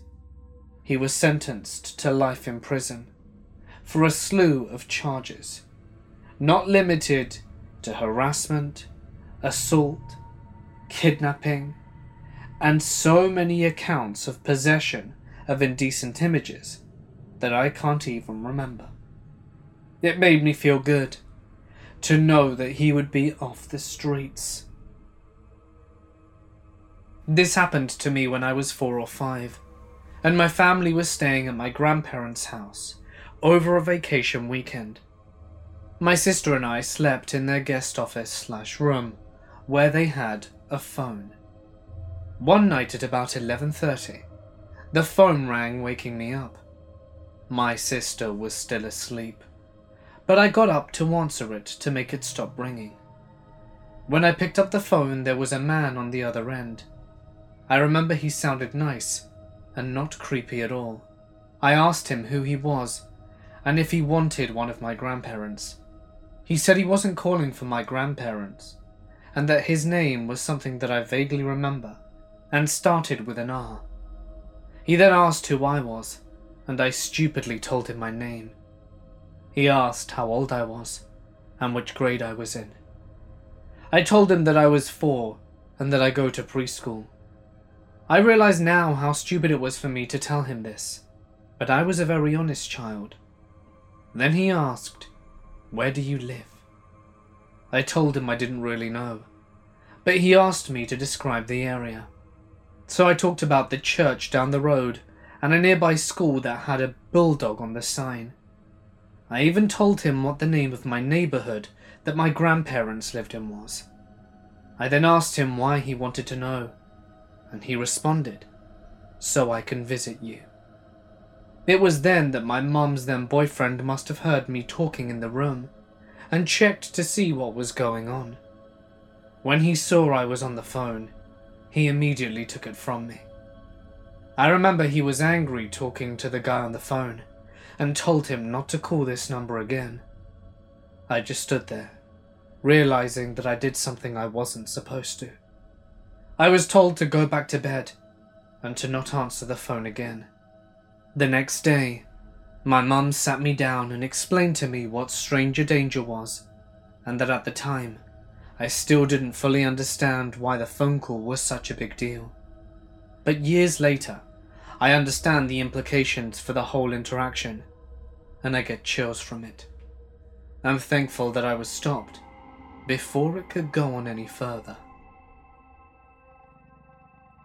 At the time this occurred, I was 16. The girl mentioned was 21 going on 22. I met her working at my first job. It was a seasonal one, thankfully. During my first two weeks there, she would stare at me and follow me around the rooms. I would go to the bathroom, and she'd knock on the door or text me and say she'd missed me. We exchanged numbers for business purposes, and I found this strange, but I knew that she had a minor mental disability, so I didn't want to be mean and just brushed it off. After about a month into the job, she asks me to hang out at the nearby park after work. I agreed, because I was going to be going somewhere next door to there, and not only was I afraid of saying no and then promptly running into her, but I also didn't see her as any sort of threat. So we met in the park. I was wise enough to have a friend join me though, who stayed nearby in case I needed someone, and just get to talking. She starts telling me how beautiful I am and tries to hold my hand. Weirded out, I pulled my hand away and thanked her for the compliment without saying much else. She had gotten a new Jeep that she was really proud of, as she had been saving for it for two years, so she asked if I wanted to see it. I said sure, and followed her to the parking lot. Keep in mind that it was daytime, and there were people everywhere, and I was in immediate contact with my friend, so I wasn't afraid. This was in the heat of summer, and it was around 95 Fahrenheit outside. So when she asked if I wanted to sit in the aircon, I went to hop in the front, but she headed to the back. I slowly followed and kept my hands on the handle, which I made sure was unlocked the whole time. At first, she sat with her legs across from me and talked normally, but slowly kept moving closer. Then she laid her head in my lap very suddenly and I didn't know how to react. I didn't touch her. I just sat there in shock and started talking about random work related topics. She said she didn't want to talk about work and instead wanted to talk about us. She told me that she really liked me and started showing me random pictures of lesbian couple goals off Pinterest and telling me how she wanted that to be us. I said that I should leave and went to open the door when she tried to forcefully kiss me. I moved my face away and she missed. So I got out of the car and said that I needed to leave and ran inside the store with my friend and was freaking out. It doesn't end there. Not only does this girl follow me into the store, but is referring to me as baby and smiling like nothing uncomfortable had happened. I told her that me and my friend needed to leave, and we rushed out. All the while she yelled at me to see her again soon all the way up to the car. For the rest of the job, which was the rest of summer, she would text me almost daily that she was in love with me and wanted me. She gave me notes at work, putting them in my purse and jacket, and started telling our co-workers that we were dating when we absolutely weren't. As soon as the job ended, I blocked her number, only for her to get a new one and text me from there. Blocked again. Then she proceeded to get those weird emails to text services online and started texting me from there. I blocked every account she made.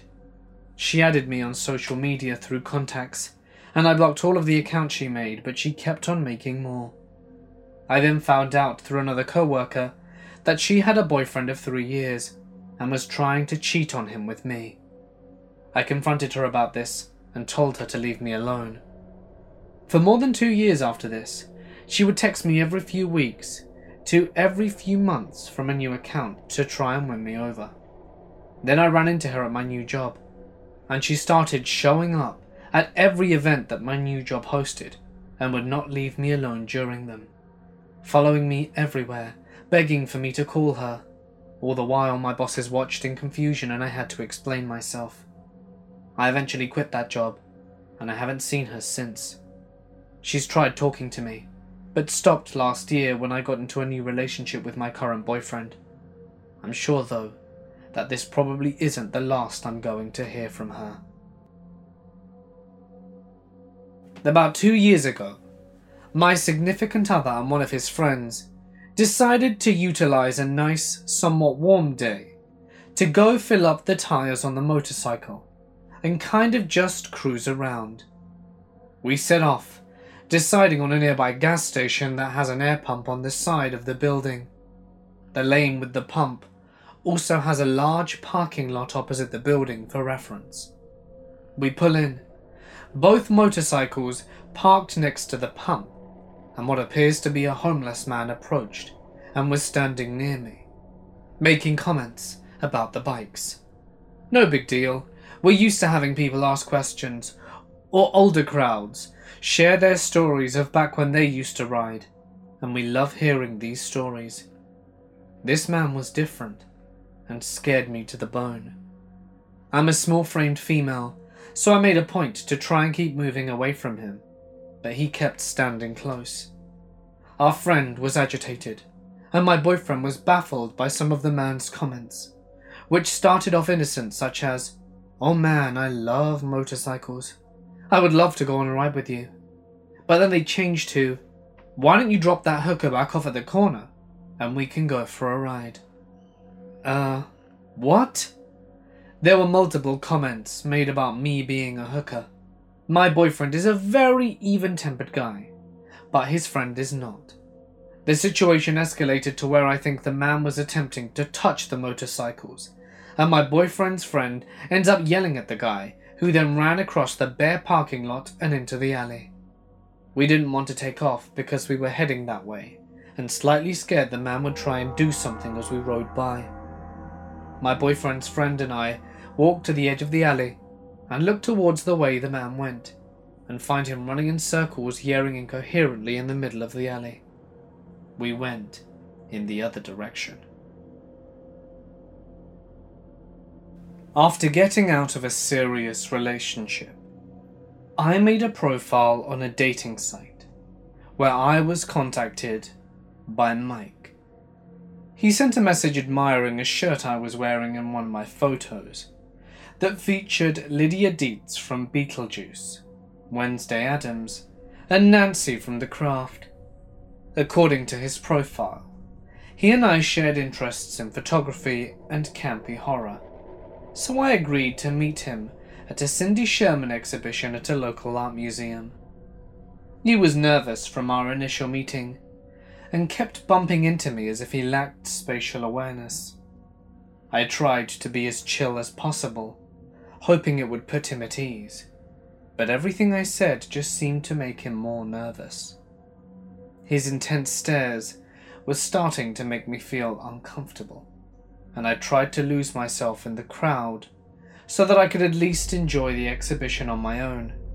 But he kept hunting me down, trying to make small talk. At some point, I said, Look, dude, I'm a huge dog. There's no reason for you to be so nervous. His eyes widened and said, You're just so gorgeous and he kept comparing me to Aubrey Plaza, Kate Micucci, among other ambiguously ethnic brunettes. I thought he looked like William Dafoe as a fake Mexican drug lord, but I didn't feel it necessary to tell him that. I excused myself to the restroom, but he followed, so I rushed off saying, I gotta poop. He later commented, that he thought it was so adorable that I had to poop. Nothing I could say to him could turn off this guy. If I were to pick my boogers and snack on them, he'd probably ask if he could eat some too. After the exhibit, we did the typical, it was nice meeting you, but not really, awkward goodbye. I was wearing a high necked dress with a partially open back and he rubbed his hand on my bare skin very creepily before I pushed him away. Then he dug out a container of pink Hello Kitty cookies from his bag, proudly proclaiming that he had baked them for me, as if I were an eight year old. They tasted so nasty, even my housemate, who loves gross crap like candy corn, refused to eat them. Later that night, when I thought I was home safe. While I was in bed, I got a text from him telling me that he had fun and wanted to hang out soon because the guy was clearly delusional. I did not respond, so he texted, You must be sleeping. The next day, he started sending me photos of random women, telling me I looked like them. The message would say, I saw your twin today. Or, I didn't know you did modeling. Or, you have a new movie coming out? Do you want to see it with me? I didn't respond, so he texted, You must be busy. But that didn't stop him from sending me 20 more messages. In the final, most desperate one, he admitted that he told his sister we were dating and begged me to go to dinner at her house because she wanted to meet me. He was trying to guilt trip me into going with him because he lied to his family. I called his number and he answered on the first ring. I shouted down the line, I am not your girlfriend and I am not even your friend. I'm blocking your number. So don't bother trying to contact me again, unintentionally, spitting out rhymes under duress. He said he didn't want me to be mad at him, and asked if I could give him another chance, because he was really nervous the first time we met. I said I wasn't interested, so he asked for a reason. I told him honestly that his behavior creeped me out. We just met, and you're already telling your family we're in a relationship? You don't think that's weird? He was silent on the other end, so I told him to seriously please not contact me again. I thought I was safe from his advances, until I ran into him a few months later when I was jogging through the neighborhood. He came up to me and waved. Hey, remember me? We had fun at the museum. Scared to see him so close to where I lived, I questioned, Are you stalking me? He shook his head, then started waiting for me to say something, but I took off running. Every time I'd see someone who significantly resembled him, I would freak out. Several months later, I got a message on Facebook. We were not friends on there, saying that he missed me and wondered if we could be friends. He attached a poorly drawn cartoon that was supposed to be of me. It looked nothing like me or Aubrey Plaza or Kate Micucci for that matter, and suggested I make it my Facebook profile picture. I deactivated any online accounts associated with my real name, changed my phone number, and moved to the woods where the reception sucks. But at least he'll never be able to find me. I hope. This happened about eight years ago in Germany. My daughters were four and two and a half. It was a very nice morning, so I decided to take my girls to a little mall and walk around and do some shopping. My girls are always very well behaved and never ran away from me. Usually, we always held hands walking around when it's an area with many people. On this day, the mall was almost empty. Still, the girls stayed on my hands. I noticed a man passing me. He looked at my daughters with a very stern look that gave me a bad vibe. I just brushed it off and kept walking. We wanted to go to a shoe store. This store had a very cute play area that the girls liked to go to. As we entered the store, they asked if they can run ahead to the play area. I could see it right while walking in, as it was at the end of the wide walkway. I told them yes, and they took off. At that exact moment, the same strange man burst into the store and speedwalks past me towards my daughters. It didn't even take me a second to realize that he was up to no good. He was absolutely focused on getting them. Fast. I instantly started to yell while running past him. I said, Girls, come here now. I am never very stern, but they sensed that I was serious. He got thrown off by my yelling, and I got to my daughters before he could. Turned around, and he was running out the store. I was so shaken. A store worker came up to me and asked what happened, and I told her. I waited for a while, until I felt like myself again and left the store and mall with both of my babies in my arms. This happened to me two summers ago, and I had pretty much forgotten about it until I found this subreddit. I was at a grocery store on a weeknight around 8pm. This is a grocery store I shop at all the time. And while in a very urban area with some crime and odd people, Nothing had ever really happened to me here other than catcalling. While I'm ringing out in self checkout, a man in probably his mid to late 20s comes up to me. He says hi, and that his name is Mike, and shakes my hand, and asks for my name. I give him a fake one and let him keep talking. He starts telling me about how he loves art and thinks I'd be a beautiful model. He says he specializes in gore and takes photos and makes movies of girls with their guts and brains hanging out and likes to make them more unique. He tells me he'd love for me to star in one of his movies. He wanted to see what I looked like in front of the camera, with my guts spilling out while looking scared. The entire time, I'm just standing there petrified. Who says that to someone? The store was busy, and while some people looked over at us, no one was really close enough to hear. Eventually, I just say no thank you a few times, and he says that it was great to meet me and hopes to see me around.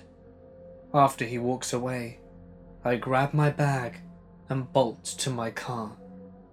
I'm lucky that I only had a few things, so I didn't have to take time to pack it into my trunk. I had checked my back seats and under my car, and didn't see him anywhere, so I took off. My roommate wasn't home, so I spent the next two nights at my boyfriend's, but still too terrified to sleep. I haven't seen him since, and thank God for that. I was, and still am, an extremely shy person. I'm the person with the headphones in, hoodie up, ignoring most people. That girl with the stutter and shy mumbling. I don't speak out and don't draw attention to myself, but that tends to attract the strangest people and the scariest guys. I had a huge crush on one of the really hot cool guys in school, sweet talker and a nerd. I hung out a lot, and he introduced me to his group of friends. That's where I met him. Tall Perv. He was the strangest guy in the group. I mean, they were all pretty weird, but he stood out. He was very tall and had a flash drive around his neck 24 7. And he was very touchy feely with his hands. Nickname Tall Perv. I met him, and he was already acting strange around me. The bell rang for us to go head back to class after lunch, but he had other ideas. He decided to pick me up by the breast and had me standing up. I didn't speak a lot, but I shrieked. He dropped me and said it's okay because I'm cute. He said, Don't worry, I didn't mean anything, but it could if you wanted to. I ran back inside, terrified and confused. My crush pushed him away and was yelling at him. Neither one of them came after me. I still hung out with my crush again, but he was still hanging out with this guy and his short friend on another day. So I went up and tried to talk to my crush, overhearing Tall Perv talk about porn. He bragged about his flash drive full of it, the one he always wore. My crush looked annoyed as hell, but jumped at the chance of being with me. Many months later, I was heading to class that was in a different building, when suddenly I felt a hand up my ass. It was him again laughing like it was a game. I had a textbook in hand and started hitting him as hard as I could, yelling and screaming at him. His face fell and he took off. I finally got rid of him, right? I did. Then he graduated. He never touched me again, but it doesn't end sadly. He found me on Facebook years later at this time, I'd forgotten his name and face. He didn't have a picture of him in his profile, so I added him like, Oh, someone from high school. Cool. After I broke up with my then boyfriend, not my crush, but someone else, guess who popped up onto my phone? Tall Perv. Same day. He began texting me every day, saying how he missed me and wanted to hang out. I got onto Facebook and saw that 90% of my posting of memes he had liked and commented. I posted a ton of memes daily, and he liked almost all of them. And my notifications were all from him messages and likes. I looked at the profile and recognized him. He was begging to hang out. And one day out of the blue, he started sending pictures of his junk. I was shocked and kind of scared, so I decided to block him on Facebook. The end? no. I got a text message from my cell phone. Now, very, very few people from high school had my cell phone. Hey, it's me. You want to hang out? Come on, I miss you. We can come bake and cook at my house. I know you like sweets. We can make a cake. I know you live in this certain part of town, and it's not that far. He was correct. But how did he know where I lived? Please let's hang out. I can buy you lunch. I ignored his messages until he started calling me. He was crying and saying how lonely he was. He wanted me to go to his house and comfort him. He spammed his address at me, and I finally blocked his ass on my phone too. A year later, I got another message from him on a different number, and I blocked that one as well. He was a perv, and definitely still was. But he went on a whole nother level with stalking and begging. Remember, this went on for years. A close friend of mine recently warned everyone on Facebook about this guy because he picked up a scared female friend from his house. He had apparently lured a girl to his house and attempted to assault her. She fled before he could grab her. She had not filed any charges as far as I was aware of. All that I do know is that I don't want to see that guy again. If I do, it better be a mugshot. When my husband and I were first married, we lived in an inexpensive apartment complex with our three cats. Only one was allowed. Soon after we moved in, a note was slid under our door. The lettering looked like someone had cut out letters from a magazine and pasted them on paper, but it was handwritten. It said, You're in violation of the 5.2 clause of lease with multiple pet animals. I hear the noise from your sound producing machines in my apartment, etc., etc., with Bible quotes and more lease citations. But imagine this with creepy pasted lettering. What the actual hell? So the author of the note lived directly above us, and I was especially scared because the only way to know how many cats we had was to see them from the inside of the apartment. These notes continued with increasingly weird wording and threats. Once I was in the living room and watched a note slip from under the door. Talk about panic. I made sure the deadbolt was locked, but still felt terrified. A few days later, we found out we weren't his only targets, and that the police had been called. When they entered his apartment, it was completely bare of any furniture or belongings. They found him hiding in his closet naked he was hauled off, and we didn't see him again, but assumed and hoped he was out of our lives. I swear that this story is true.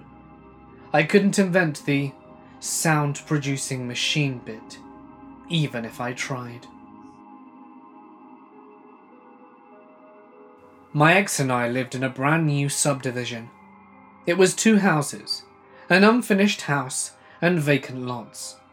One area was far from our house, and nearly at the woods. Late one night, maybe two or so in the morning, the doorbell rings, and rings, and rings. Finally, getting annoyed and worried about our newborn waking up, me and my ex answer the door. There's a couple, a man and a woman standing there. They say they've broken down and need some help. They're all the way in the back of the lot. My ex is not the smartest guy, but also an auto mechanic, so he decides to help them. I tell him it seems weird. He doesn't listen, so I do the next best thing and tell him I'll drive over, leaving the baby in the house. I wait in the truck while he checks it out.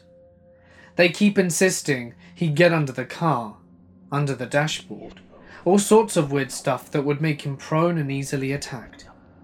My ex keeps telling them that he can't because he's huge. He's nearly 7 foot tall and 350 pounds. He simply doesn't fit. So he comes back to me and says now it seems weird. He's finding nothing wrong. He gets in the truck and we dial 911 and tell them we're calling a wrecker. We see these two people go running off into the woods, and so we lock ourselves in our house until the cops show up. The cops check out the scene and find the two people not hiding well due to serious amounts of drugs they're on and realize the car is stolen. I'm positive they would have brained my ex and given a chance, robbed the house. So two drugheads, please stay in prison and let's not meet. When I was younger, my family owned an RV. We kept it parked at the back of our driveway most days, with the front facing the street. One night, I was home alone watching a movie on Netflix. When I looked out the window, there was a police cruiser and a K9 officer patrolling outside my house.